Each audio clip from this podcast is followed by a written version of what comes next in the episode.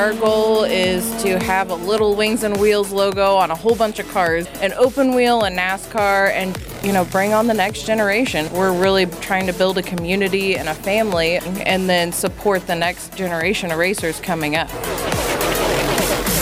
720 WGN, typically high atop Chicago in the Skyline studio, but here at the epicenter of racing awesomeness, right? The uh, amazing and iconic Indianapolis Motor Speedway with Briana Mulvihill. She is the executive director of Wings and Wheels, a foundation that is laying the foundation for that next generation of drivers in a bunch of different ways, and right here at the racing capital. So, Briana, welcome to WGN.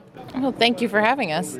So this is really cool. This is a great place to be, and we always say that there's no substitute for being here in racing. But when it comes to, to drivers, and when it comes to that barrier of entry and getting into not only spectating but being part of it and driving and on the track, it's hard to do, right? It's one of those things that's the mission for the foundation. Absolutely. So what we do is we like to raise funds and have a good time, and we identify drivers who need help financially and help build them up in their racing careers. If you ask the drivers, they all need help financially. Even the, like Jeff Gordon back when he was, he, he still, you know, his team made a case that they needed help financially. How do you find the drivers that you would want to support because I think that's one of the important things too because you want to have people with a little bit of potential and give them that leg up in the sport. Absolutely. So our drivers typically if we don't step in and help, they won't run the race they won't move to the next step. Sometimes it's even as I don't have enough money to have enough tires to do this race. That that's that's literally all a lot of people need, and that's where we're set up to step in and fill that need we all have our ambassadors that we help out more so, but we're also set up to do those one time off races where I don't have enough money to pay my crew. We can't go because I don't have crew, or I don't have money for tires, or my engine blew and I'm top in the points. I don't want to drop out. So that's where we're able to step in and help out these drivers. I say it, I don't want to say it all the time, but I say it pretty often, especially as new opportunities for people to get into the sport start to come about is, you know, with the opening of Chicagoland Speedway, got a chance to talk to Kyle Petty, and I said, people are going to be inspired by racing happening here, you being happening here. They're going to say, I want to be a race car driver. It's not like football, you can't go out for it a sport. His response to me was, know someone with a lot of money. I mean, it's totally useless, but it's completely correct, or at least it was at the time. That is really the barrier. It, it really is the financial constraint on racing has just increased and increases every year exponentially.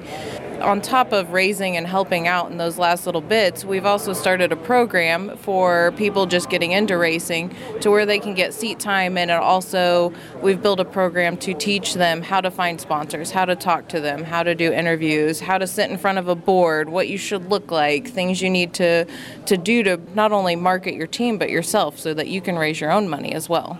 I mean, that is so important. And there just really isn't a school or a course for it other than Wings and Wheels because, and I don't want to say maybe as much, but it's certainly an important part of it your success and your abilities on the track. But you really have to be this great ambassador, not only for you, yourself, your brand, your race team, but sponsors.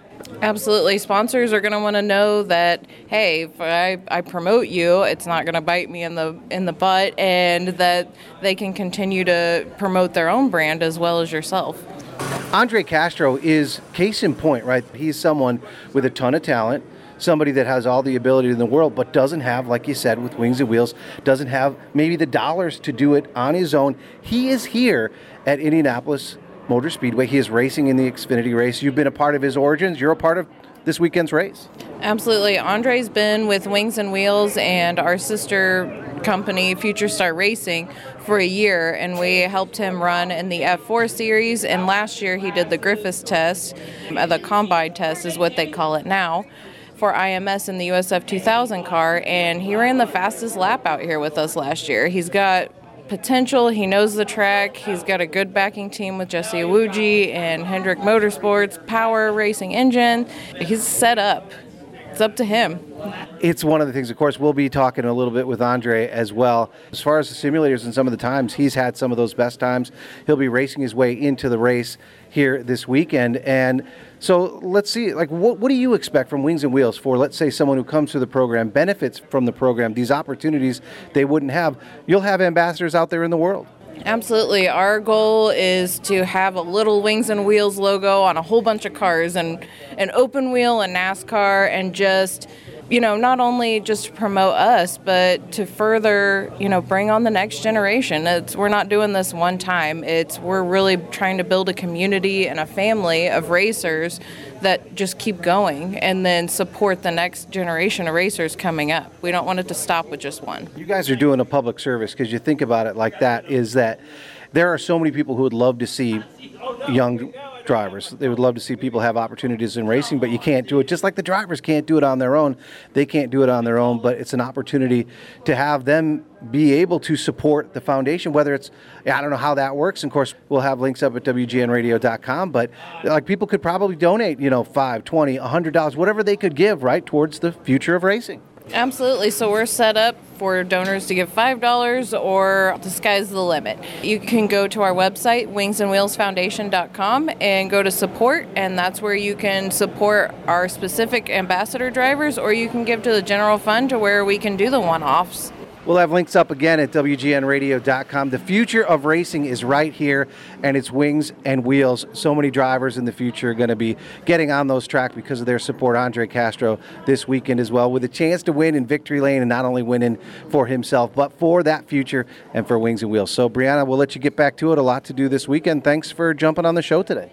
Thanks for having me.